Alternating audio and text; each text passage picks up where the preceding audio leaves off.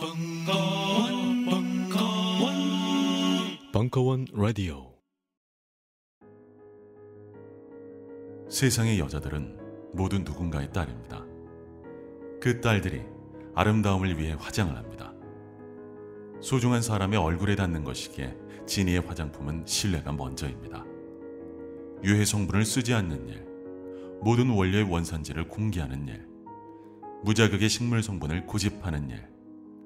진정한 아름다움은 해롭지 않아야 합니다. 지니 내추럴. 당신의 아름다움이 이루어집니다. 지금 딴지 마켓에서 여러분을 기다립니다.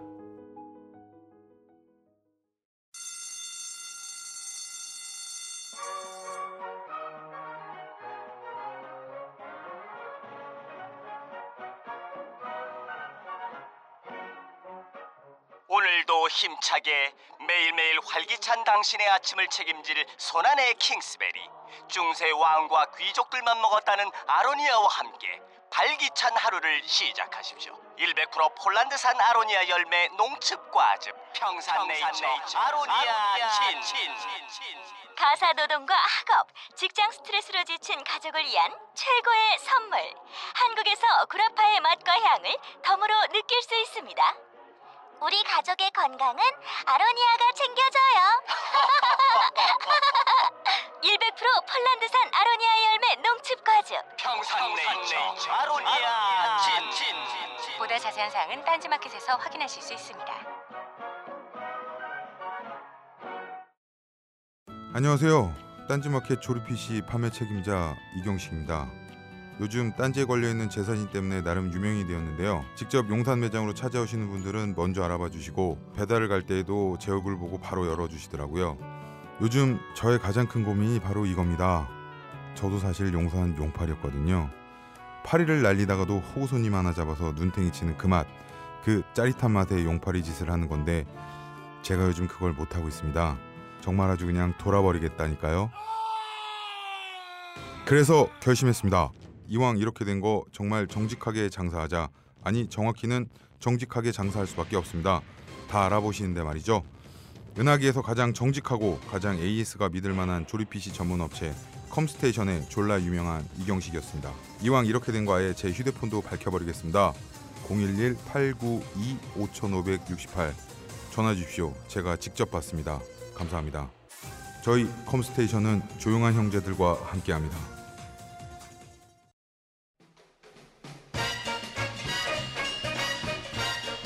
김갑수의 작업인 문학. 아는 만큼 꼬신다. 5강. 커피. 2부. 5월 9일 강연.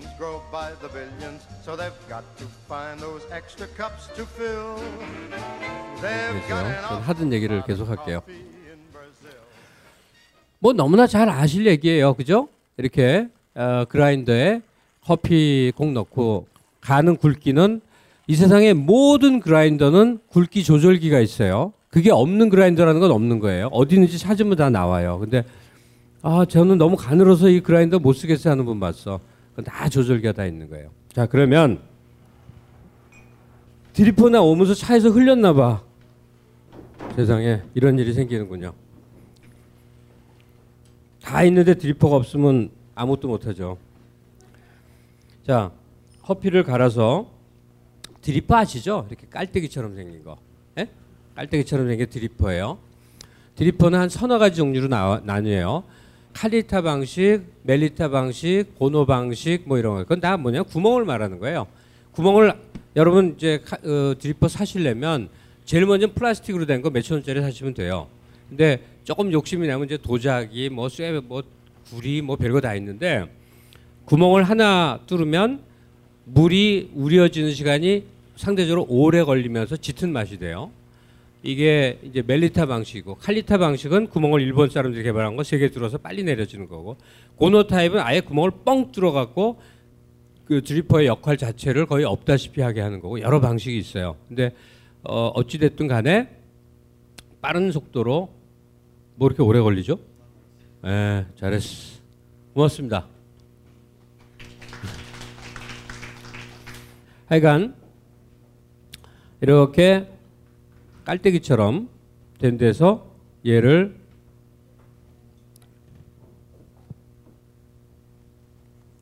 앞으로 한번 뒤로 한번 해서 어려울 것도 복잡할 것도 신기할 것도 없는 사실은 집에서 지금 하고 계신 분들 많죠. 하고 계신 분들 많을 거예요. 그리고 이제 드립 방식도 뭐 쏟아부어서 부터 점점의 점드립서부터 뭐 방법 많은 거 알 거예요. 잠깐 드리퍼를 구하러 간 사이에 그렇게 해서 얘기를 해봅시다. 어, 자기가 그라인딩을 해서 갈아서 드리핑을 내리는 걸 이건 드립 주전자 드립 포트라고 불러요. 알라딘이라고 제일 세계적으로 제일 많이 팔린 걸 거예요. 이거 일제 칼리타라는 회사 거예요. 그래서 주둥이가 좁고 길죠. 그것은 내려오는 동안에 물이 적정 온 팔팔 끓인 물을 여기 넣으면 요 좁고 긴 관을 통과하는 동안에 적당한 온도로 식는다는 의미입니다. 그래서 처음에 한 번 적셔주고 기다렸다가 조금씩 조금씩 내리는 거고 이 내리는 커피를 받는 부분을 서버라고 그래요. 이 서버는 뭘 사용해도 상관이 없어요. 보통은 유리로 된 걸 많이 플라스크처럼 생긴 걸 많이 쓰고 저지 좀 오래된 이건 영국식 전형적인 영국식 포트인데 여기다 저는 받아서 이렇게 내리면 이 커피 색깔이 이 시커먼 거가 어우러지면서 갈색이니까 커피가 맛있게 느껴져요. 그리고 잔이 또 중요한 건데 여기다 이제 드리핑을 하면 여기 커피가 가득 차 있죠. 그러면 이렇게 이렇게 따라 마시는 건데 지금 편의상 잔을 그, 가져오질 않고 이게 머그잔을 가져왔는데 잔은 무조건 무조건 100%예요. 어떠한 경우에도 커피 잔의 안쪽은 이렇게 하얀색인 거예요. 이건 프랑스제 어, 앙리 뭐야 이거 에밀 앙리라고 또 졸라게 비싼 겁니다. 에밀 앙리. 예. 이 무조건 안에는 하얀 거예요. 이 하얀색의 바리에이션은 이루 말할 수 없어요. 하얀색이 천 가지도 넘는 것 같아요. 다 다른 하얀색이 구현이 돼요. 그래서 그 하얀색과 커피의 갈색이 어우러지는 그 색조의 미학이라는 게 커피에서는 굉장히 중요한 겁니다. 어, 먹음직스러운 느낌이 나기도 하고 막 이렇게 빨려드는 느낌이 나기도 하고 그다음에 커피 잔을 기, 경사를 어떻게 만들었느냐에 따라서 중심이 진하게 보이고 어, 곁은 연한 갈색이 되게도 만들고 그 반대도 만들고 이, 이 우리나라에서는 이태리에서 만든 안캅이라고 하는 회사의 커피잔이 거의 압도적 우위예요. 실제로 잘 만듭니다. 그러니까 여러분 혹시 아유 나 그러면 근사 한 잔 사다가 마시고 싶다 그러면 카페 무제오라고 하는 데가 장사까지 하네. 제일 큰 매장이에요. 아무데나 매장 뒤지시면 다 있는데 그 안캅은 이제 여기 겉에 그림이 다 컬렉터블한 거예요. 그러니까 뭐 정원 그림도 있고 무슨 노동자 그림도 있고 역사도 있고 온갖 굉장히 다양한 게 있고 안에는 물론 화이트가 아주 푸른 우리 청자 비슷한 푸른 화이트로 돼 있는데 어 그렇게 해서 이제 컬렉션을 하는 겁니다. 그렇게 비싸진 않아요. 한 잔에 한 몇만 원 정도, 3, 4만 원, 7, 8만 원 그 정도인데 뭐 나를 위해서 한 두 잔 정도를 살두잔 정도 해서 그녀랑 같이 마실 수는 있겠죠. 그리고 thank you very much. 이게 가장 저렴하게 사용하는 보편적인 거고 이게 소위 칼리타 방식의 3구 이게 고노 타입이라고 그래서 구멍 뻥 뚫어 놓은 거 그러면 그냥 물이 팍 쏟아지겠죠. 예. 아, 한 잔 마셔 봐야 되겠습니다. 물또 그리고 여러분들 도구가 좀 의리의리하면 뭐좀 있어 보이지 않아요? 예. 제가 이게 프랑스 어디 시골에 사는 놈한테 구했는데 돈만 받고 물건을 안 주는 거야. 몇 달을 신경해서 결국 받았는데 그 친구가 나쁜 놈이 아니고 세계를 여행 중이었던 거예요, 친구가. 그러니까 연락이 잘 안다. 돈은 제일 먼저 보냈는데 하여튼 결국 어렵게 샀죠. 이건 푸조라고 하는 거고 푸조의 넘버 4입니다. 근데 사이즈별로 쭉 있는데 푸조가 이걸 팔아서 돈을 벌어서 지금은 자동차 회사가 됐습니다. 신기하지 않아요? 그 같은 회사예요. 그러니까 창업주가 같은 집안이에요. 그 푸조는 실제로 이 안에 톱날이 저도 이제 그 그라인더를 모으다 보면 안에 톱날이 막 80년 뭐 120년 이렇게 되면 많이 훼손돼 있거든요. 그래서 그 저기 그 어디야 영등포 쪽에 용접거리 있어요. 그런데 뭐 수리하는 데 가져가 보면 이런 쇠는 이제 더 이상 볼 수도 만질 수도 없고 아무것도 손대지 말라는 거예요. 너무 이제 쇠가 귀한 거라는 거죠. 자 그러면 모든 커피 잔은 미리 덮여놓고 이 받을 때도 미리 덮여놓고 다 이런 이런 걸 해야 되죠. 외국인들을 앉혀놓고요.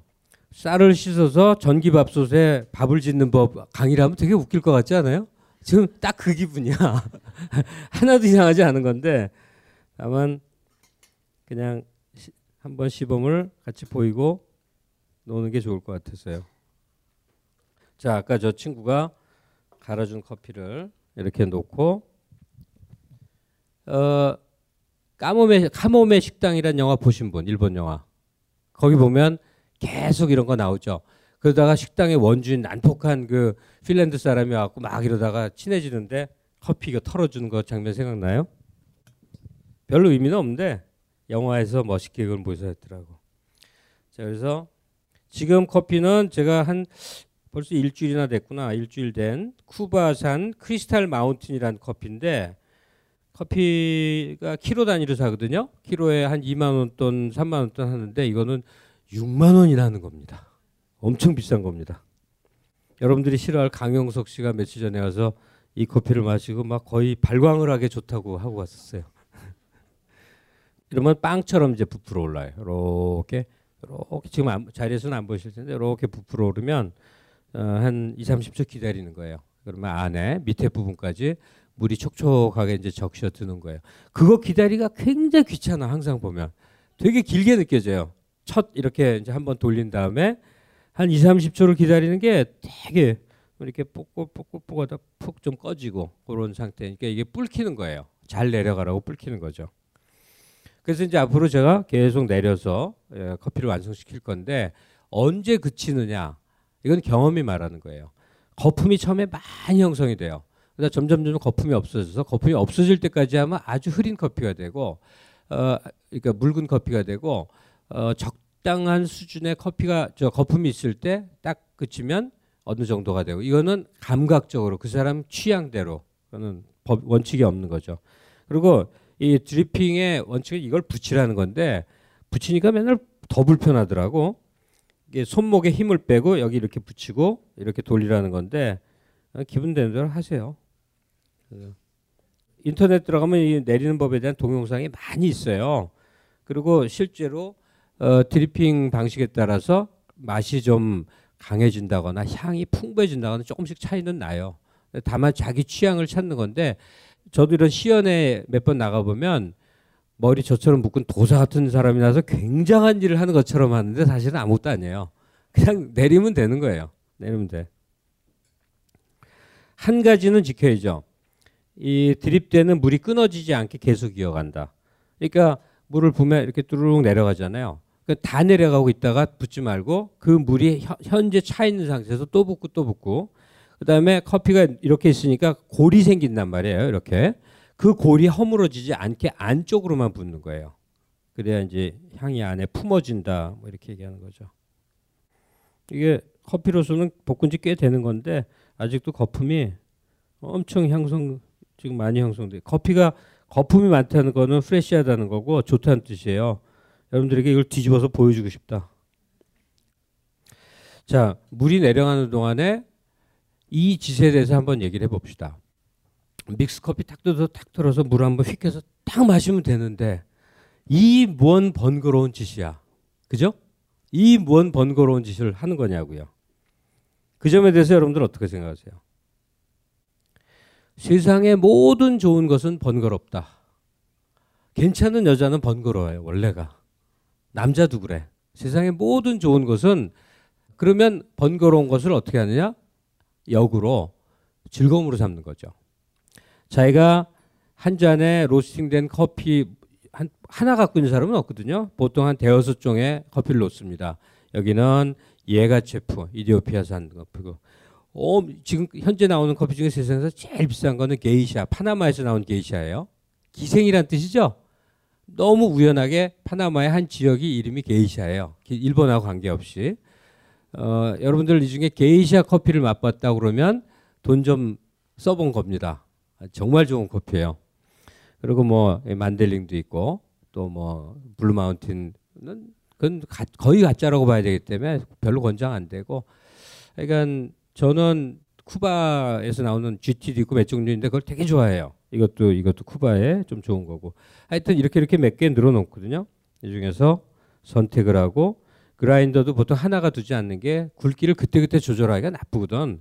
그러니까 굵기를 각기 다르게 한 것 중에 지금은 어떤 기분을 어, 원하는가 중에서 그 중에 하나 선택을 하고 그래서 지금 이거는 아까 저분이 나오셔서 갈 때 이게 힘들어 보이잖아요. 이게 좀 좋은 그라인더는 다 이렇게 갈아요. 그래서 그냥 술렁술렁 술렁술렁 이렇게 갈립니다. 그리고 그래서 이제 이렇게 드리핑을 하는 거예요. 이걸 커핑이라고 보통 표현을 많이 더 해요. 커핑이라고 그러는데 정확히는 드리핑이죠. 그래서 드립 주전자를 더 저도 드립 주전자가 한 30개쯤 돼요. 그래서 이 긴 탁자에 드립 주전자가 가득 있어요. 그 욕심이 생깁니다. 자꾸 보면 이거는 가장 보편적인 거고 별 괴상하게 생긴 주전자들이 다 있어요. 그래서 어, 오늘은 연연과 놀자 다 해주는 겁니다. 그래서 물 끓여서 붓고 그래서 좀 놔두면 이제 다 내려갈 때까지 이제 그쳐야 되겠죠. 그래서 너무나 간단한 얘기지만 이것을 따르는 일이라고 합니다. 이것을 마시는 일이라고 합니다. 약간 스트롱해졌어요. 잠깐 나와 보세요. 너무 하늘에 없는 천국의 맛을 기대하지 마시고 일단 강도 세고 약하고 어느 정도 딱 좋다. 너무 야, 연하다, 세다. 딱 좋아요? 어 이게 평상시 제 거보단 꽤 세게 한 건데 뭔가 강한 여인이군요. 맛있어요? 음, 음. 근데 이 맛을 말로 한번 표현해 봐 주세요. 어 이거 예, 한국말로. 되게 되게 피부가 초콜릿색으로 반짝이는 어떤 그런 훈남을 대략 20대 초반에 아디다스 저지를 입은 훈남을 길에서 우연히 마주쳤을 때 그런 섹시함? 감당이 안 되는 여인이 거로 그런 훈남을 어디서 찾아내든지 해야지 도저히 안 되겠다. 예, 네, 고마워요. 제가 이제 왜 맛을 물어봤냐면 혹시 그 아 나도 커피에 관심 있어 그래갖고 일단 자기가 다 갖추기는 어렵거든요. 그러면 이제 샵들을 찾아가게 되죠. 그럼 우리나라에 대단한 사람들이 많이 있어요. 쓰리박이라고 그래서 저 강릉 보헤미아도 있고 몇 분 있어야 알려주면 그 검색해 보세요. 바로바로 커피 장인들이 있어요. 그러면 정말 맛있고 정말 뭐가 다른 것 같아요. 근데 공통점이 하나 있어. 그러니까 소위 비싸고 유명한 좋은 커피는 이상하게 한 가지 맛으로 통일돼요. 그러니까 한 가지 맛은 아직 다 다른 맛인데 여러분들 와인 좋아하시는 분들은 알 거예요. 레드 와인 얘기인데 고급 레드 와인은요. 약간 고기 비린내처럼 짐짐한 맛이 납니다. 톡 쏜다든지 확 한다든지 하다든지 이런 거 다 약간은 하수고 아주 아주 고급 레벨로 올라가면 그 의미를 아시나 모르겠어요. 고기 국물 생각하시면 되는데 짐짐한 맛 같은 게 있어요. 그러면 소위 말하는 부르봉 푸앵튀라든지 블루마운틴이라든지 게이샤라든지 그냥 슈퍼 가격 뭐 한 잔에 뭐 몇만 원씩 이거 200g 사면 지금 200g의 게이샤가 한 20몇만 원 하거든요. 그러면 1kg로 환산하면 2만 원짜리가 게이샤를 사려면 얼마야? 20만 원 곱하기 5 해보세요. 100만 원이네. 똑같은 양의 커피가 요거는 2만 원이고 요거는 100만 원이에요. 돌아버리죠. 그래서 난 돈을 많이 벌어야 돼요. 근데 좌우간 그 짐짐합니다. 이상하게 그 아, 말로 표현을 못 하겠는데 맛있는 고기 국물 비슷한 짐짐한 그 공통점이 있어요. 그러니까 어 그러면 저는 좀 적극적으로 권하고 싶은데 이거는 좀 그 비과학적인 얘기예요. 저는 하루에 거의 한 번만 먹어요 식사를 두 번 먹는 적도 어쩌다 있는데 중학교 때 이래로 늘 두 끼를 먹었는데 한 몇 년째 하루에 한 번만 먹어요. 물론 그때 폭식을 해요. 그리고 잠을 굉장히 이상하게 잡니다. 딱 누워서 긴 숙면을 못 하고 주로 아침쯤 자갖고 한 12시쯤 일어나는데 그 사이에도 뭐가 계속 전화 오니까 끊어지고 맹세코 나는 운동을 해본 일이 없어요. 대학 시절에 체육사 시험 D 받고 나는 어떠한 종류의 운동도 안 맞아요. 담배를 하루에 두 갑 이상 핍니다. 체인스모커예요. 술은 좀 못하고 나서 술은 잘 못해요. 먹긴 먹지만 조금밖에 못 먹어요. 이 얘기를 왜 드리냐면 영양제 같은 거 혐오해서 절대로 안 먹고 한약은 어, 어릴 때 못 모르고 먹으면 한 번도 먹은 적 없어요. 무슨 얘기냐면 건강에 좋지 않다는 모든 것을 하고 삽니다. 그러니까 건강 의사들이 막 떠든 얘기들 하면 난 벌써 죽었어야 돼.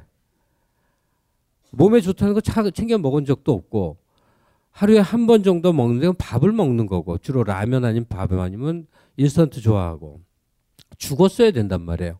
근데 그럭저럭 유지가 돼요. 뭐 썩 왕성히 건강한 건 아니지만 크게 몸이 나쁘거나 그러질 않거든요. 그 이유를 아무리 생각해도 다른 데선 찾아지지가 않아요. 내 식생활, 일상생활, 수면, 뭐 먹는 약 어, 떤 각도로 쭉 봐도 그렇게 건강에 나쁘다는 모든 것을 하고 사는데 그런데 이 정도 건강 웬만큼 정도 그러니까 좀 건강한 정도의 사람만큼 유지되는 그 비결이 뭘까? 제가 볼 때는 커피라고 보는 거예요. 여기 신비로운 물질이 있는 거 아닐까? 그랬을 때 이 커피가 몸에 좋으냐 나쁘냐가 700년 동안의 논쟁거리입니다. 커피를 먹게 된 거는 뭐 다 아실 것 같아서 그냥 생략을 했는데 어, 700년 전에 대략 수도원에서 사제들이 졸린데 그때는 이제 이렇게 내려먹는 건 모르니까 뻘건 열매를 씹어 먹었다고요. 그랬더니 잠이 반짝반짝 깨더라는 거야. 그 체험을 하는 와중에 어떤 전설 같은 게 생깁니다. 칼디라고 하는 목동애가 있는데 얘가 어느 날 보니까 염소들이 풀을 뜯다가 무슨 속이 배가 아프고 그러면 무슨 열매를 뜯어 먹는데 빨간 열매를 먹는데 염소들이 열매만 먹었다면 펄쩍펄쩍 뛰고 춤을 춘다는 거야.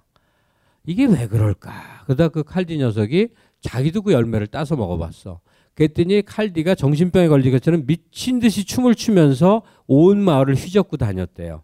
그게 커피의 유래예요. 이디오피아의 소년이었는데 아 그래서 이 열매가 그런 것이구나라고 깨달았다는 겁니다. 그 후로는 갖가지 실험이 행해집니다. 지역마다 뭐 이렇게 어 그러니까 실은 커피의 과육, 살에 해당하는 건 다 버리고 이제 씨앗을 우리가 이렇게 어, 볶아서 살, 먹는 건데 그 전에는 약재로 제일 많이 썼고 또는 갈아서 빠서 빵에 발라서 식용으로도 먹고 뭐 여러 형태로 했는데 지금으로부터 한 120년쯤 전에 한 100, 120년쯤 봐야 되는구나. 어, 여러분 그 양아치들이 막 싸움이 벌어졌어. 그러면 아, 이판 사판이야 우통 벗고 하는 게 뭐죠? 우통 벗고 뭐야? 아, 배째, 배째. 돈 못 주겠다고 양아치 영화 안 보셨어요? 배째 이러잖아요. 배째라. 배째라라는 이탈리아 사람이 나와요.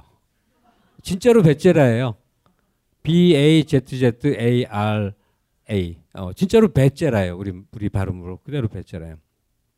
하여간 베제라라는 사람이 어, 근대식 이제 커피 음용법을 개발하고 그 커피 음용법을 개발한 것을 상업화시켜서 회사로 만든 그 회사의 이름은 가짜입니다. 영화 나홀로 집의 한 장면을 기억하십니까? 어린 주인공이 목욕 후 어떤 화장품을 바르고 비명을 지르는 장면인데요. 이때 썼던 제품에 유해 화학 성분이 들어 있었다고 밝혀져 논란이 되고 있습니다. 문제의 영화 나홀로 집에 당시의 소품 담당자를 만나봤습니다. 후회되죠. 뭐 그때는 제작비 아끼려고 어쩔 수 없었어요. 나중에 아역 배우가 막 울면서 그러더라고요. 100% 자연 유래 성분으로 준비하는 게 기본 아니냐고. 제작비를 아껴야 했다는 소품 담당자에게 신생아부터 사용할 수 있는 딴지마켓의 빅그린 베이비 4종 세트를 보여줘봤습니다. 어머 웬일이야. 정말 이 가격에 판다고요? 말도 안 돼. 이건 단순히 자연 유래 성분으로만 만든 수준이 아닌데요? 게다가 샴푸 and body wash에 샤워 오일에 로션하고 마사지 오일까지. 어, 왜 이제야 나왔지? 미리 알았으면 다른 제품 안 썼겠죠. 조카 선물로도 좋겠네요. 신생아부터 어린이들까지 사용하는 제품이라면 이제 식물 성분과 자연 성분은 기본이 된 것 같습니다. 더불어 피부 보호막을 pH 5.5로 건강하게 지켜주는 약산성의 빅그린 베이비 4종 세트 출시는 아이들의 피부 건강에 긍정적인 영향을 미칠 것으로 보여 세계인의 이목을 집중시키고 있습니다. 근데요, 이 딴지 마켓에서 빅그린 샤워 오일 정품 이벤트도 진행 중이래요. H 발란스와 바디 모이스처 샤워 오일 각 100개씩을 배송비만 받고 보내주는 파격적인 행사라네요. 서두르지 않으면 저처럼 후회하실 거예요. 돈을 모아서 부자가 되는 통장 관리 비법을 한번 그럼 그 중에서도 서울 강남의 부자들은 요즘 어디에 투자하는지 그나마 절세할 수 있는 금융 상품들이 대안이 되고 있습니다. 각종 언론에 재테크 정보들이 넘쳐납니다. 그 재테크 정보들 접하고서 여러분들 살림살이 좀 나아지셨습니까? 그 정보들은 여러분이 아닌 여러분들 호주머니를 노리는 업체들을 위한 정보거든요. 그래서 선대인경제연구소가 준비했습니다. 재테크 정보의 허실 특강. 정직한 전문가들의 명강연으로 가계 경제를 새롭게 설계해 보십시오. 자세한 사항은 선대인경제연구소 공지사항에서 확인하시고요. 아울러 광주와 부산에서 부동산 전환기의 생존법 특강도 개최하니 참고하시기 바랍니다.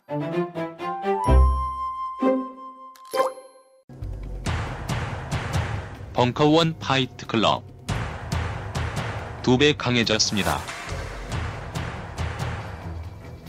한국 최초 프라이드 선수 최무배와 함께하는 벙커원 파이트 클럽. 맨몸 운동에서부터 눈빛 개조 호신술, 격투기까지 지금 바로 벙커원 홈페이지에서 확인해 보세요. 이름은 가짜입니다. 제가 김호준 씨 시간에 그 얘기한 건데 진짜로 가짜예요. G A G G I A 가짜 가짜예요. 그게 어, 커피 기계 회사 중에서는 한 한두 번째로 제일 큰 축에 속합니다. 그러니까 베제라가 개발한 걸 가짜가 어, 상품화 시켜서 이렇게 보편적으로 만든 게 커피고 요 드립 기술은 거의 일본이 발전시킨 겁니다. 이 중에 어떤 새로운 관심사가 생겨서 막 파고 들어가면 다들 한 번씩 꼭 놀라는 절차가 일본이야 이렇게 되는 거예요. 일본은 아시아 저 변방에 있는 최근 얼마 동안에 갑자기 경제 상정을 해서 갑자기 팍 부자된 나라처럼 우리가 여기는데 실은 거의 모든 분야에서 세계의 한 덩어리를 이룹니다. 미국 한 덩어리, 서유럽 한 덩어리, 일본 한 덩어리 이렇게 됩니다. 재즈도 그러고 뭐 거의 모든 영역이 그래요. 커피도 그렇습니다. 커피도 어, 마시는 방법, 어, 마시는 또 도구들, 뭐 온갖 것들의 개발에 어, 3대 축인데 지금은 어, 유럽을 더 이제 능가해 버린 거죠. 유럽의 멜리타라는 아주머니가 어, 나이 들어서 온갖 걸 개발해서 멜리타가 아주 큰 어, 기구의 방식인데 그 이름을 본따서 일본에서는 칼리타라고 그러는데 칼리타 회사가 멜리타보다 훨씬 커요. 그러니까 이런 dripper를 사용하던 어, 사이펀의 원리, 사이펀은 해군 중위, 프랑스 중위가 만든 거지만 일본이 사이펀 원리를 동원해서 일본 사람들은 일본 거리 가보면 커피 전문점에 대부분 사이펀을 많이 해요. 혹시 사이펀이 뭔지 아세요? 플라스크처럼 생긴 기구인데 밑에 알콜 램프로 때서 물이 증기로 휙 올라갔다가 픽 떨어지는 걸 따라 마시는 건데 아주 깊은 맛이 납니다. 하여간 집에서 그 커피를 폼 잡을 때 사이펀이 가장 폼 납니다. 아주 굉장히 멋있어져 막 이렇게. 근데 어, 그 외에도 뭐, 뭐 방식이 이제 많이 있어요. 어, 저는 나폴리타냐라고 하는 방식 커피를 좋아합니다. 어, 위에 그러니까 아래 물 담고 위에 커피 담아서 중간에 막을 형성한다며 이렇게 생긴 대부나 이탈리아 영화 보면 무척 많이 나. 이걸 순식간에 팍 뒤집습니다. 그러면 안에 공기가 콱 갇히면서 그 안에서 오래 걸쳐 내려. 그럼 윗뚜껑 딱 열고 이렇게 따라 마시는데 향이 제일 세요. 그래서 너무 세니까 싫어하는 사람들도 있고. 그리고 에스프레소 좋아하시는 분들은 에스프레소 머신은 너무 비싸니까 여러분 모카 포트라는 거 들어봤어요? 에스프레소 가루를 넣어갖고 요만한 주전자인데 불에 보글보글보글 끓여서 따라 마시는 거 굉장히 맛있습니다. 자, 잡 얘기를 좀 생략을 해서 다시 정리를 합시다. 맞아. 나를 위해서, 나를 위해서 내 일상생활에 좋은 선물 하나는 주고 싶어. 그게 뭘까? 남자들은 너무 술을 마셔. 여자들은 술은 아닐 테고 뭔가 너무 화장품을 사. 다른 무엇을 하나 하고 싶어 할 때 정말 커피는 권하고 싶어요. 커피 마시면 잠 안 온다고 그러는데 잠이 안 올 때 커피를 계속 마셔요. 그러면 커피가 몸을 이깁니다. 자버려. 나, 나는 그렇게 이겼어요. 저는 자기 직전에 한잔 마셔야 잠이 오거든요. 그러니까 네가 이기나 내가 이기나. 카페인 80, 8g이 들어가는데 커피 잔으로 80잔을 마시면 죽어요, 사람이. 카페인이 그만큼 강해요. 그런데 이 세상에 있는 진통제의 거의 7, 80%가 그 성분의 원료가 카페인인 거 아세요? 진짜 이건 뭐 오라고 한 얘기. 세상의 약제, 특히 진통 효과에 카페인이 다 쓰이는 겁니다. 카페인은 실제로 그 약에 우리가 알고 있는 유명한 진통제들의 성분이 다 카페인이에요.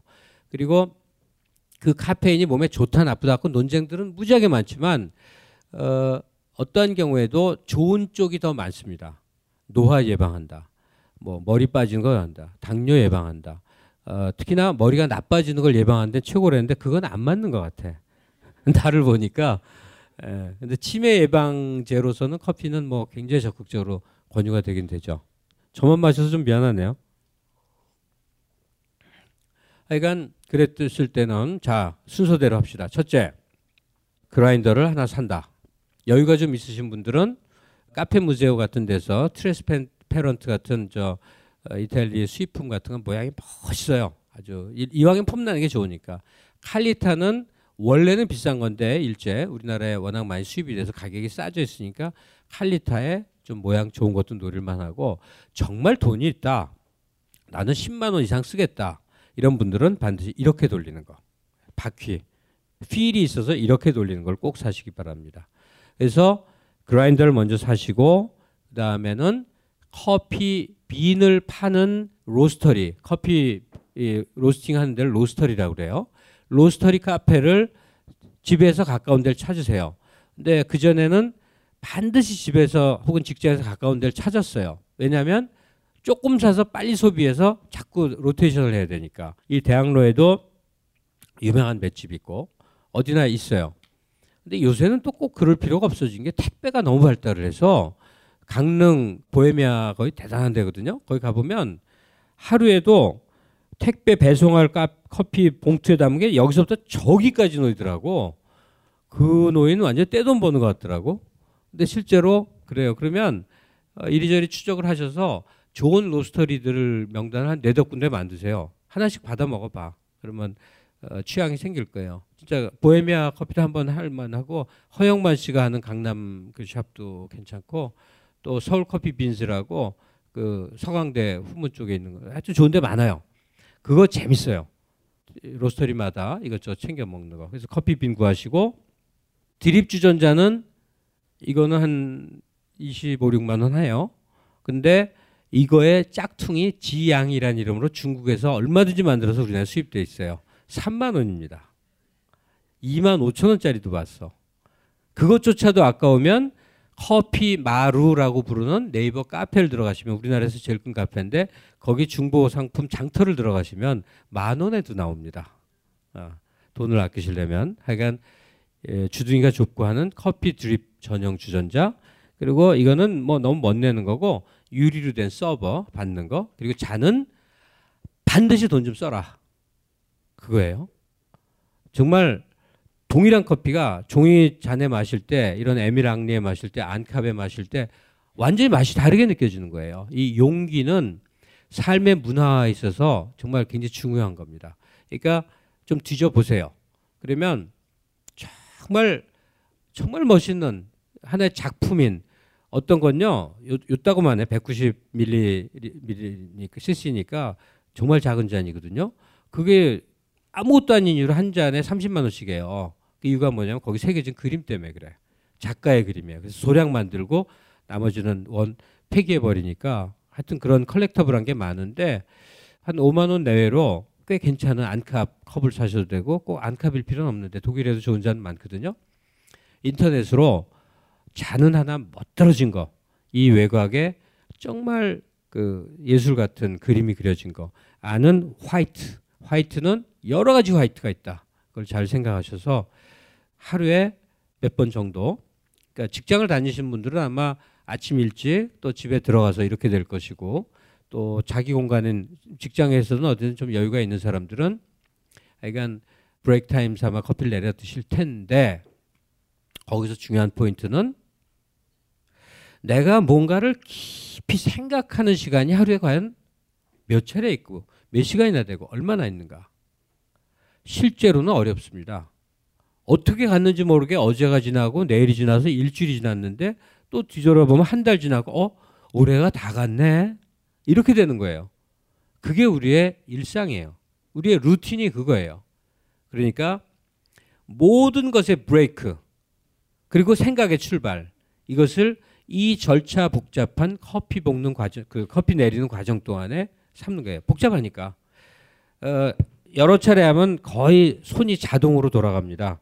이렇게 잡아서 이제 한 대종이 있다고 쳐 이렇게 잡아서 해서 내려서 여기서는 지금 물 보글보글 끓이고 있고 해서 그러면 손은 거의 자동으로 움직이는데 그 순간에는 엄청 생각에 집중을 하게 돼요. 그게 현재 자기 고민거리도 있고 그 혹은 그녀의 문제일 수도 있고 뭐 업무일 수도 있고 어떤 형태로든 집 중적으로 생각하는 과정인데 생각의 결론을 이건 뭐 커피하는 사람들의 체험이에요. 생각의 결론을 계속 미룹니다. 그냥 생각만 해 막연하게 생각만 하다가 딱 커피가 완성돼서 자기 자리에 앉은서부터는 그 생각을 매듭지는 거죠. 이 한 잔이 바람업 다 될 때까지 이 한 잔 갖고 되게 안 돼. 서버에다 이만큼 많이 따르기 때문에 이 레귤러 커피는 꼭 뜨거운 채 마시는 게 아니거든요. 식어서 하, 뭐 차갑게 된 것도 계속 마시는 거예요. 왜냐하면 맛이 굉장히 빠른 속도로 변하는데 차가운 상태의 레귤러 커피는 또 그 고유한 굉장히 좋은 맛이 있어요. 그러니까 따끈한 채로도 마시다가 식은 채 아주 차가운 채로도 하루 종일 그냥 내려놓고도 마시는 거지 인스턴트 커피처럼 프림 설탕 들어간 것처럼 식으면 못 마시는 그런 게 아니에요. 원두는 오래 두고 먹는 건데 이런 상태를 자기가 좋아하는 어떤 사람이랑 여기다 촛불 하나 이렇게 놓고 나누면 좋지 않을까요? 자, 어, 아직은 소수죠. 아직은 소수인데 앞으로의 추세는 그래요. 어, 대개 국민 소득 대비 이제 되게 소비하는 몇 개가 있어요. 재즈, 커피, 레귤러 커피 뭐 이렇게 이렇게 일부 있어요. 우리 경우는 어, 커피 원두 커피 소비가 굉장히 더딘 이유가 음식에서 오는 겁니다. 이 한국 음식은 다 젖어 있거든.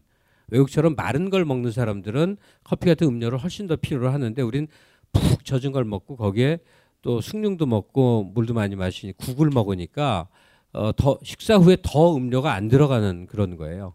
근데 그럼에도 불구하고 이 레귤러 커피는 식사 후에 입가심으로 먹는 건 아니다.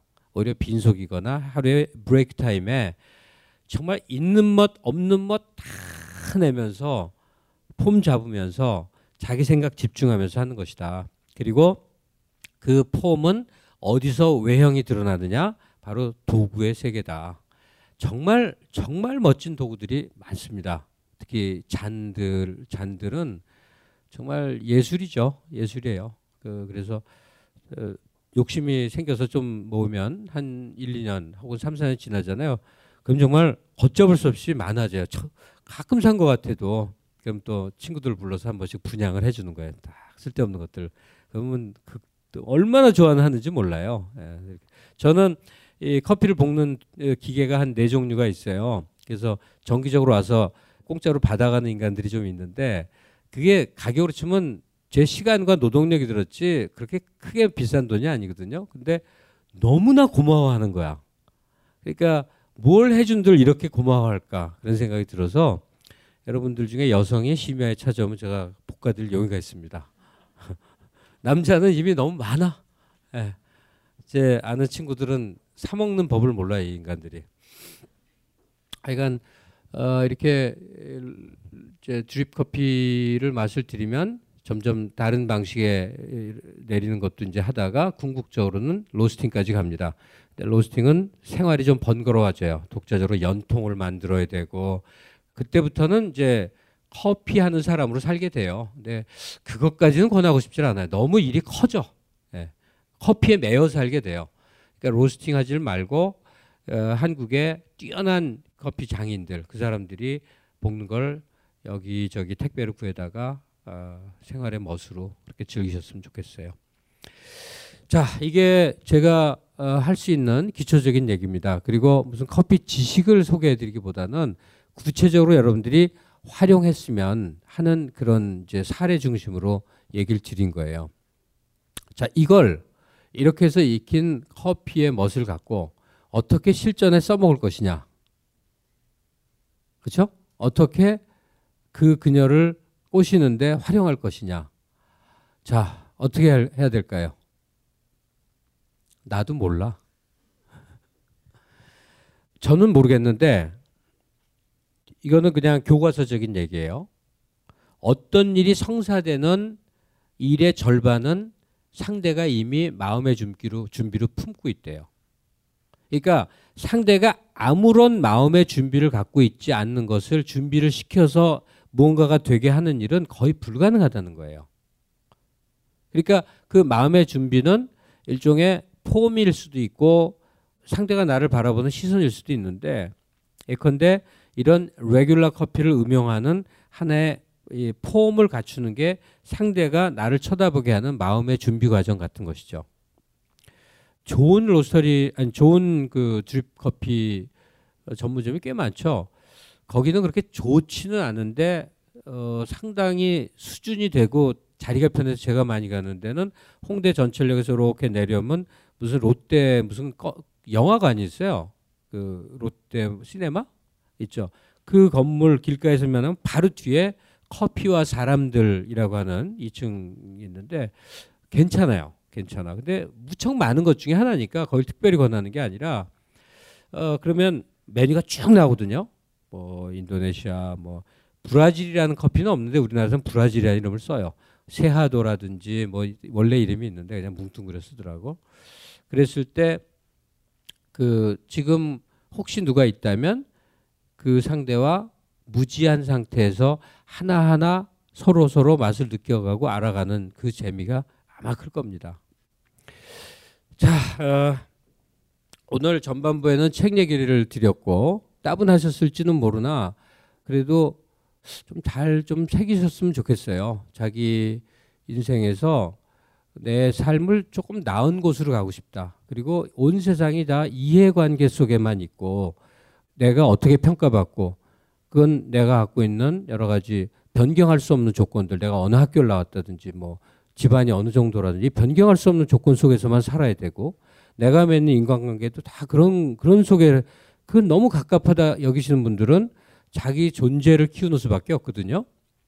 그가 원래 갖고 있는 것 이상으로 다른 존재로 커져 보이는 유일한 길은 그의 삶이 어, 문화화되고 그의 삶이 어떤 수준을 갖추는 것이죠. 그때부터는 어, 그가 어떤 초라한 신분이어도 또는 그가 어떤 특이한 뭐가 있어도 아무 문제가 되지 않는 그런 세계가 존재한단 말이죠. 그런 영역 속에서 노는 것이죠. 제가 자꾸 내 얘기를 오늘 내 얘기하고 웃긴다. 그, 그 무슨 한겨레 신문에 정치 칼럼을 한 3년 반을 이제 연재를 했는데 그러면 필자 명단이 나와요. 나 빼고 죄다 교수, 하버드 무슨 뭐 이래. 근데 나는 성균관대학교 국문과 학사야.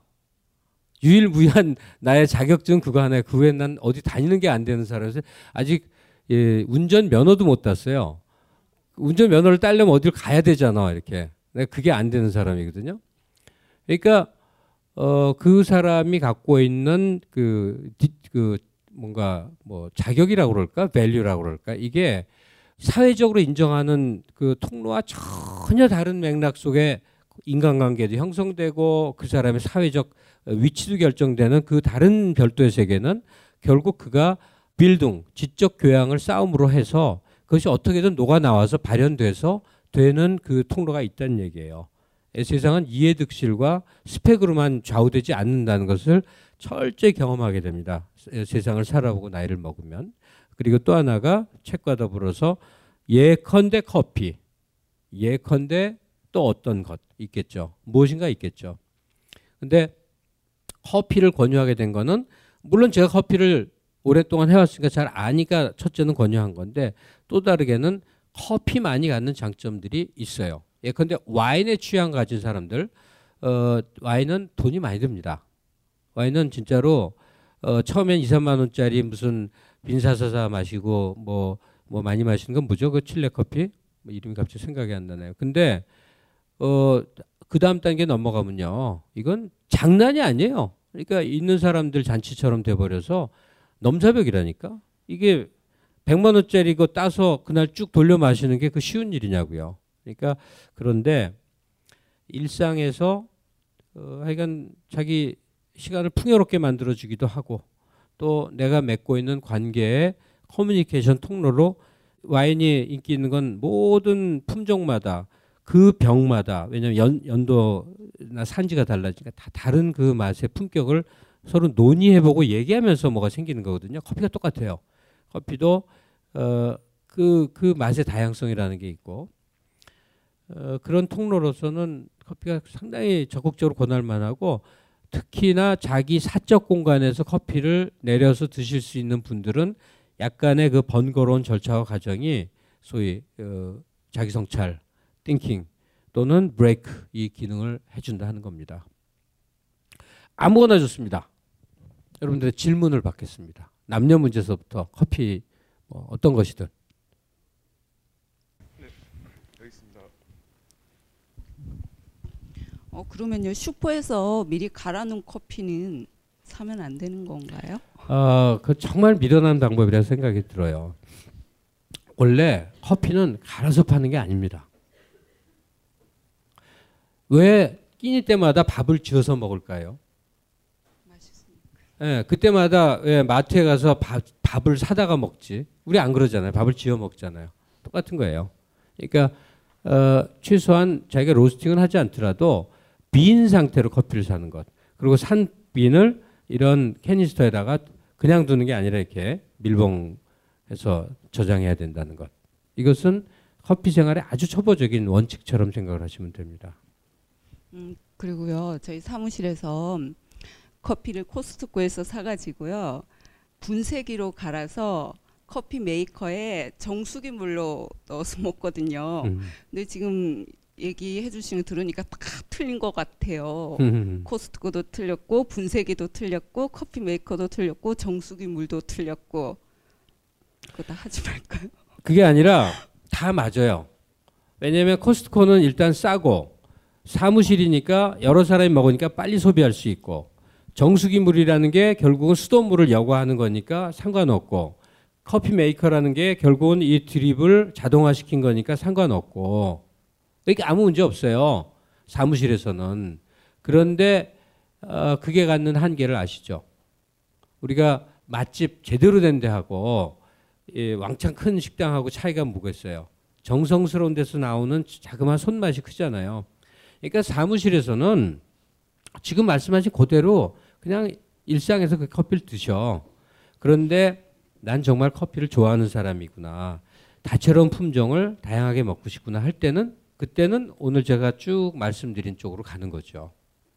우선 이 커피 메이커는 내가 드립을 하지 않기 때문에 내려지는 이 미리 fix되어 있는 방식의 속도로만 떨어져서 커피 비슷하긴 하지만 어, 커피에 맞춘 그 향이라든지 농도라든지 이걸 아무것도 variation 할 수가 없잖아요.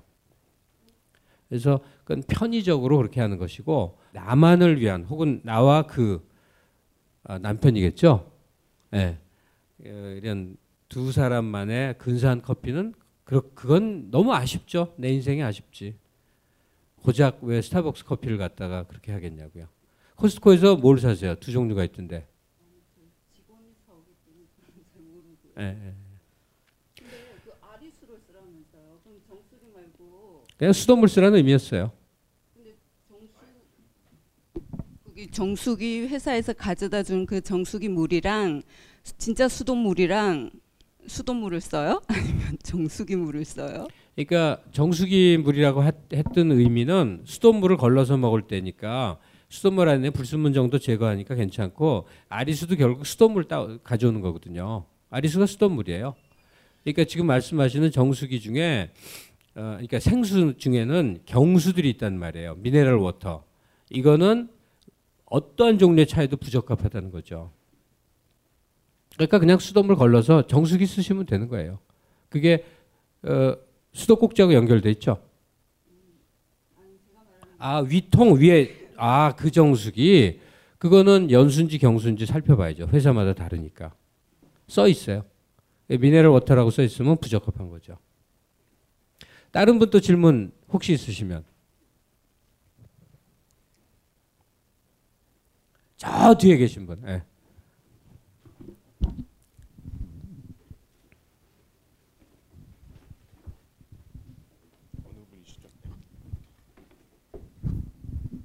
오, 오디오를 많, 오래 하셨다고 그래서 그 예. 오디오 시스템으로 좋은 소리를 한번 듣고 싶은데 서, 서울이나 근방에 좋은 오디오 시스템을 갖고 있는 음악 감상실을 아시면 좀 추천 좀 해주십시오. 감상실은 제가 감상실을 하니까 어디 갈 일은 없는데 유명한 데는 있어요. 듣는 음악 장르가 뭡니까? 클래식 들으세요? 그러면 어딘지 모르겠는데 피터 폴 앤 메리라고 그 한계남 씨가 하는 강남 압구정에 그거는 그 사람이 시스템을 제대로 하는 사람이거든요. 그러니까 클래식은 요새 그런 데가 있나 모르겠네. 그러니까 어, 음악 감상실을 찾는 거예요? 아니면 오디오를 원하시는 거예요? 지금 음악 감상실이라는 데는 거의 없다시피 할 겁니다. 옛날에나 어, 음악 좋아하는 사람들이 집에 시스템을 갖출 수가 없으니까 르네상스, 썰파, 아폴로, 돌체 이런 데를 다녔는데 지금은 거의 없죠. 어, 오- 오디오도 이제 참 얘기거리가 많은 동네인데 그것도 이제 너무 긴 얘기니까 뭐 드릴 수는 없고 다만 음악을 어, 지금은 두 개로 나눌 수 있는 것 같아요. 파일로 듣는 사람과 어, 음반으로 듣는 사람과 음반은 LP든 CD든 근데 그 두 세계는 정말 다른 어, 만날 수 없는 세계 같구나 하는 느낌을 받습니다. 어, 제가 최근 인터뷰나 글에다 어떻게 하다 보니 반복적으로 하는 얘기인데 나는 20세기가 좋다. 21세기에 적응하지 않으련다. 그러다 보니 음악 듣는 것도 LP나 CD로 듣는 것이죠. 그리고 그 차이가 뭐냐? 20세기가 비교적 사람이 많이 중요했던 시기였던 것 같다. 그렇게 느끼죠. 혹시 또 뭐 질문하실 거 있으면요. 음악 감상실은 제가 정보를 잘 모르겠어요. 스마트폰의 바이블 벙커원 어플이 대폭 업그레이드 되었습니다. 강좌 및 강의별 결제 기능 탑재 멤버십 회원이 아니라도 벙커원 동영상들을 골라볼 수 있는 혁신. 바로 확인해 보세요.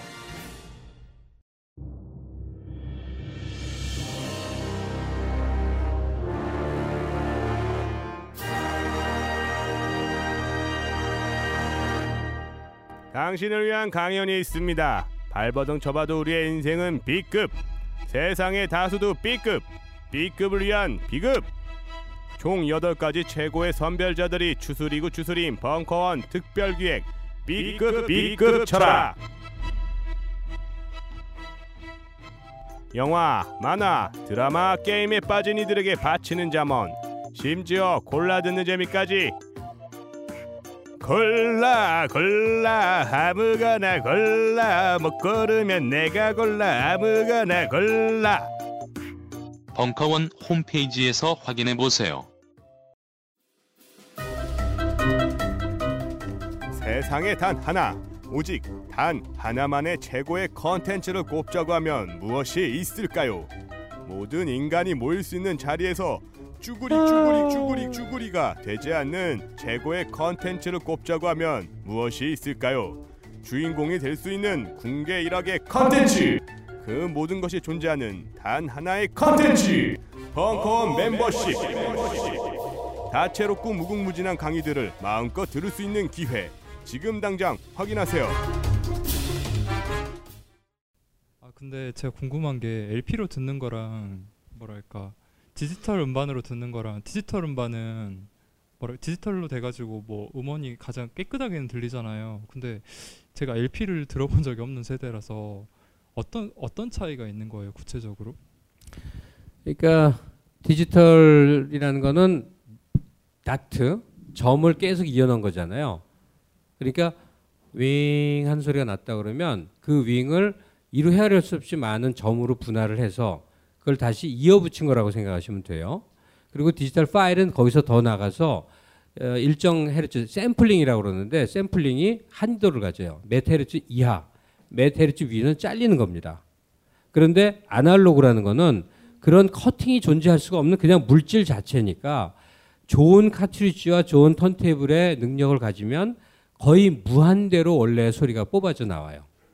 그리고 그 소리의 촉감은 디지털 연산 방식으로 그러니까 계산을 해갖고 그걸 다시 아날로그 소리를 만들어서 듣는 그 변환된 소리하고 그냥 소리 자체가 진동에 의해서 나오는 LP 소리하고는 촉감이 다른 거죠. 질감이라고 그래서 이렇게 와, 몸에 와 닿는 소리의 느낌이 굉장히 달라요.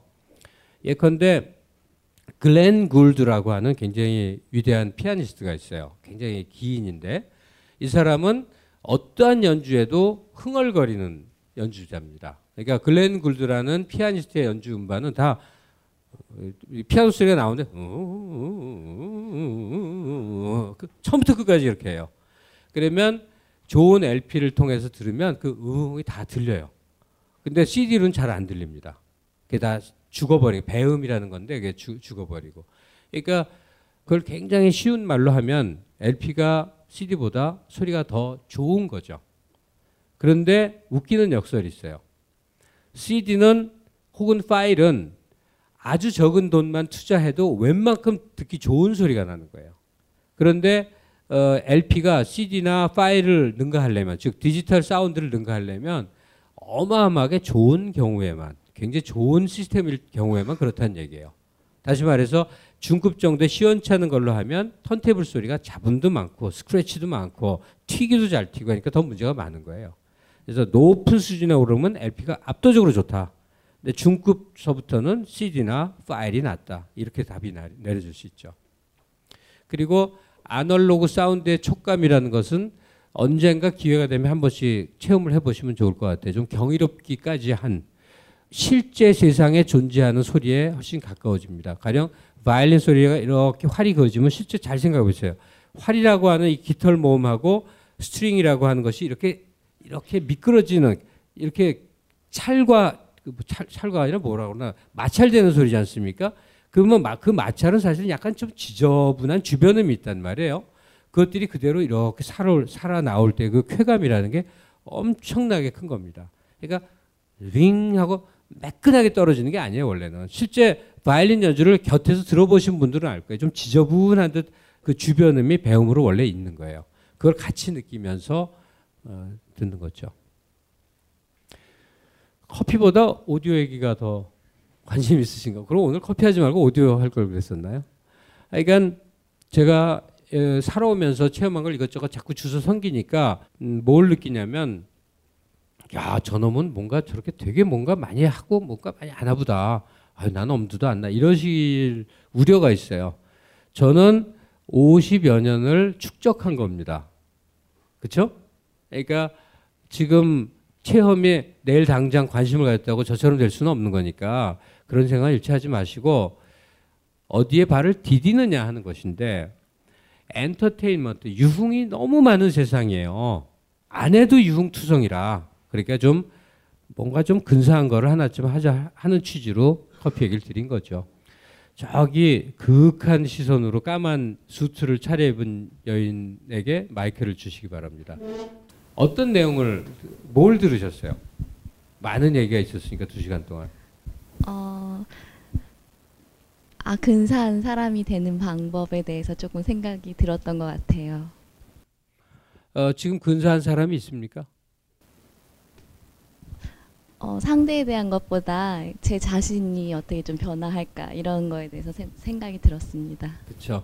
하여간 이 시간의 취지는 그 하여간 좋은 상대를 만나는 그 통로로서 자기가 원, 원래 근사해져야 뭐 오지 자기는 아무 준비도 없이 쫓아다닌다고 되는 거 아니니까 어, 현재 혹시 그런 그 러빙 문제에 대해서 혹시 얘기하고 싶은 거 없으세요? 고민이라든지 궁금증이라든지 사람을 사귀는 문제에 대해서 좀 찾아가고 있어요. 어떤 사람이 저한테 서로 동반자로서 좋을지 조금만 더 자세히 얘기해 주면 어떨까요? 조금 어려운 것 같습니다. 아 그래요. 프라이버시를 강요하는 건 아니고, 그러니까 잘 되세요.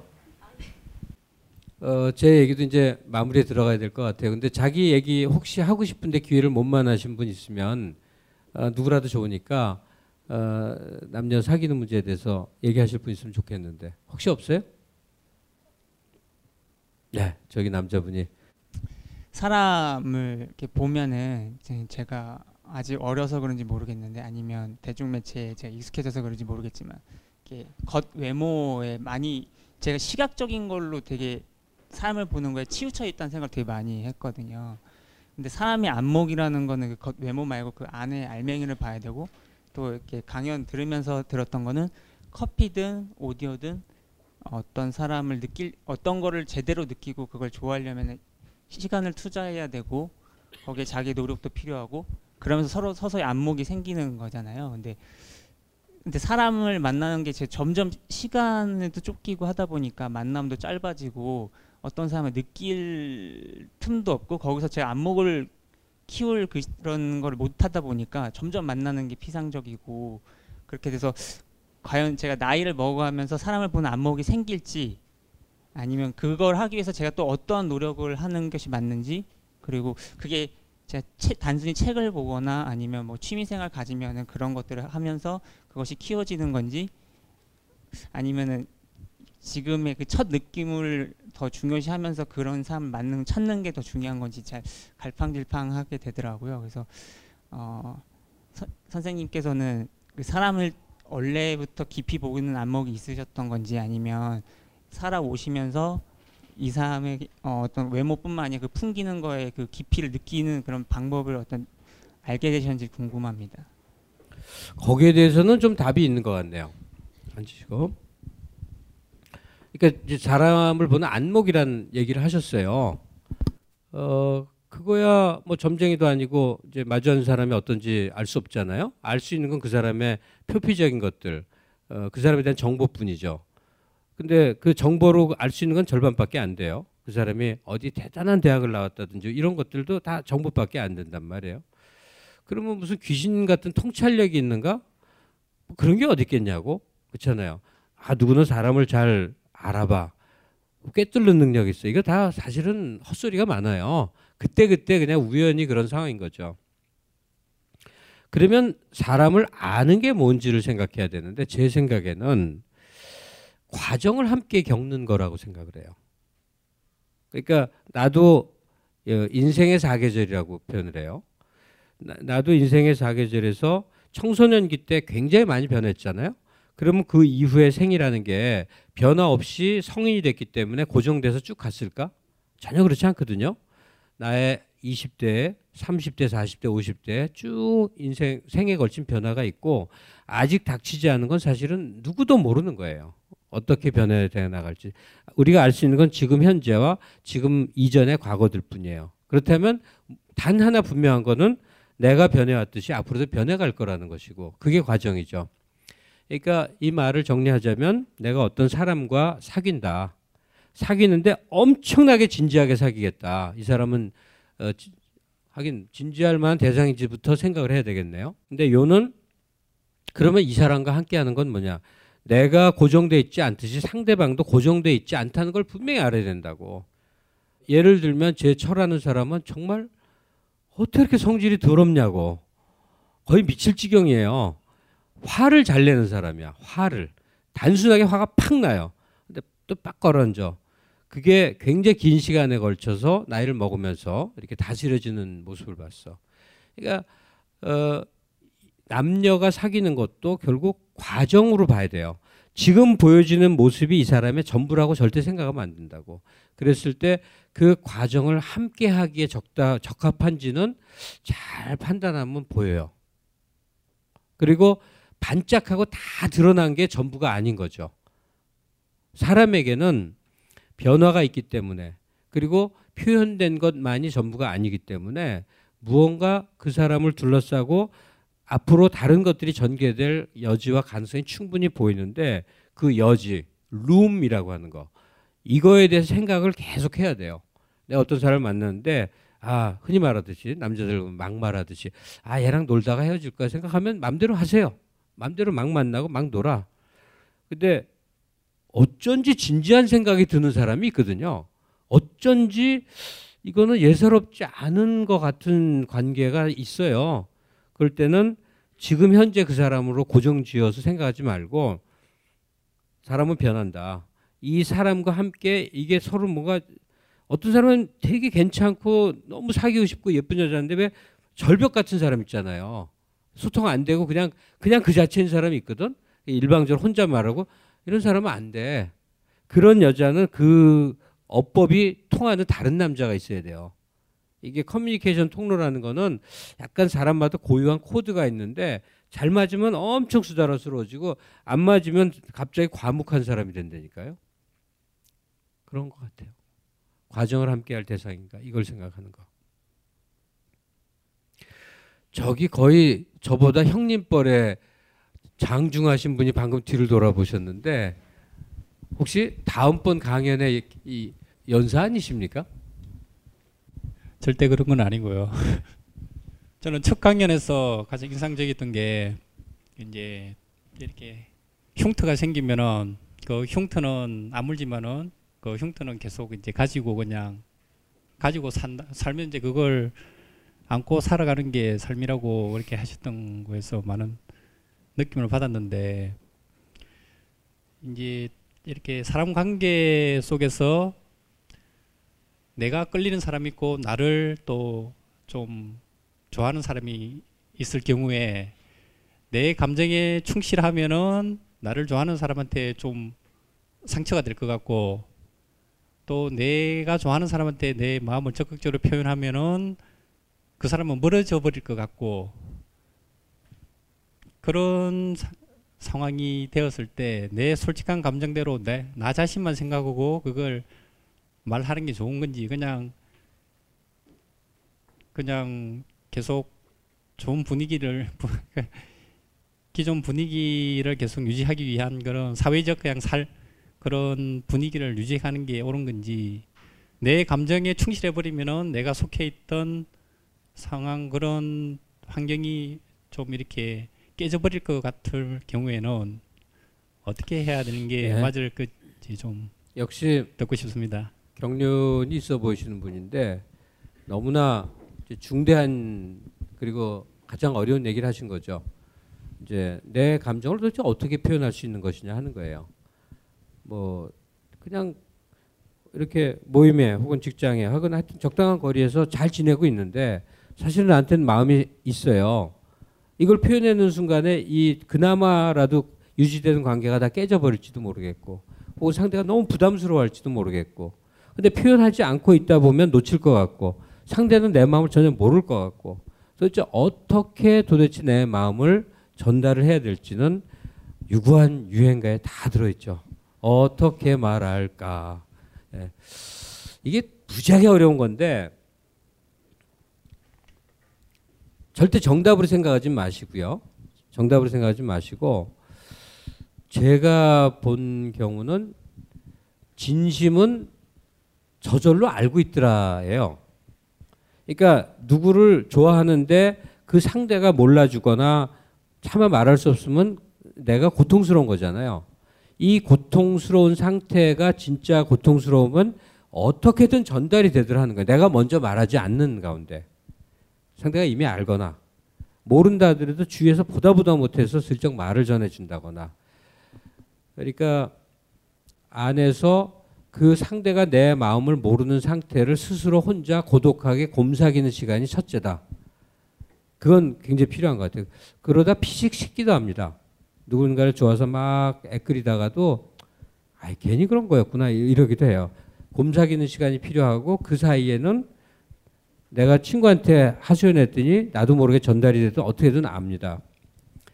그 다음에 정말 언젠지는 모르겠으나 어떤 순간에 말하고야 말아야 되는 때가 그렇게 계속 생각하다 보면 오는 것 같더라고요. 제가 말한 게 보편 룰인데 하여튼 혼자 괴로워한다. 그리고 괴로움은 상대가 안다. 그 괴로움의 시간이 일정 정도 지났을 때 어, 명시적으로는 모르겠으나 내가 이 말을 해야만 될 것 같거나 오늘 하지 않으면 안 될 것 같거나 해도 될 것 같은 어떤 상황이 저절로 온다. 저는 이거는 뭐 솔직히 경험으로 얘기 드린 건데 동의할 수 있, 있으시죠? 자로잰 듯한 답이 있질 않아서 이렇게, 이렇게 막연 얘기 드리는데 그럴 땐 용기가 필요하죠. 그럴 땐 용기가 필요하다고요. 예, 감사합니다. 우리가 그 우는 장면을 영화에서 봅니다. 그러면 그건 다 가짜예요. 왜 그럴까? 영화에서 우는 장면은 멋지게 찍습니다. 어떻게 되든. 근데 실제 우리가 너무 슬퍼서 울면 굉장히 지저분해지면 코가 콧물이 막 흐르고 막 이렇게 되고 얼굴 찌그러지고 그 울 때는 거의 거의 뭐 이상해진다고. 요새 말 조심해야 되는데 그, 그 뇌성 무슨 비 그렇게 돼요. 아주 흉해진다고. 그게 진실이란 말이죠. 제가 아까 이성과 멋지게 사귈래 뭐 폼이 나야 된다, 문화화 돼야 된다고 하는데 그것은 그의 일상의 모습이지만 진실이 통용될 때는 생각보다 그렇게 멋지지 않는 않게 전달이 됩니다. 멋있을 필요가 없죠. 마치 아주 찌그러뜨리고 굉장히 바보스럽고 콧물이 흐르고 더럽는데 그게 진실이듯이. 제가 뭐 뭔가를 얘기하고 싶었는데 생각이 정리 안 된다는 걸 지금 느끼고 있습니다. 여러분들을 놔줘야 될 것 같습니다. 5회에 걸쳐서 어떻게 하다 보니까 수업 형태로 4회가 지나갔고 오늘은 커피 갖고 놀았어요. 근데 결론은 더 얘기 안 해도 잘 아실 겁니다. 그냥 사는 사람들이 너무 많아요. 근데 사람은 다 그냥 살죠. 근데 자기를 단속하고 단련해서 더 나은 쪽으로 인생을 만들어가는 사람들이 세상에 실제로 많아요. 그리고 그 사람들이 다 뭔가 잘 돼 있습니다. 이건 냉정한 진단이에요. 왜냐하면 난 직업상 너무나 다채로운 형태의 사람들을 봤기 때문에. 그러니까 뭔가 근사하게 돼 있는 사람들은 단 한 차례도 운이 좋거나 부모 잘 만나거나 뭐뭐 뭐 그런 거가 아니고 자기가 뭔가 가, 갖고 있더라고. 그러니까 그런 것 중에 하나 좋은 배우자, 좋은 여자친구, 좋은 남친을 사귀는 것도 자기 인생을 근사하게 만드는 데 있어서 정말 중요한 일이죠. 그럴 때는 자기가 준비를 하는 것이다. 준비는 바로 이렇게 여러 가지 말씀드린 그런 것처럼 그냥 그냥 막 살고 어? 집에 가서 테레비 보다 잠들고 맨날 술 마시고 이건 아닐 것이다. 이 얘기로 5회 걸친 강의를 마무리하겠습니다.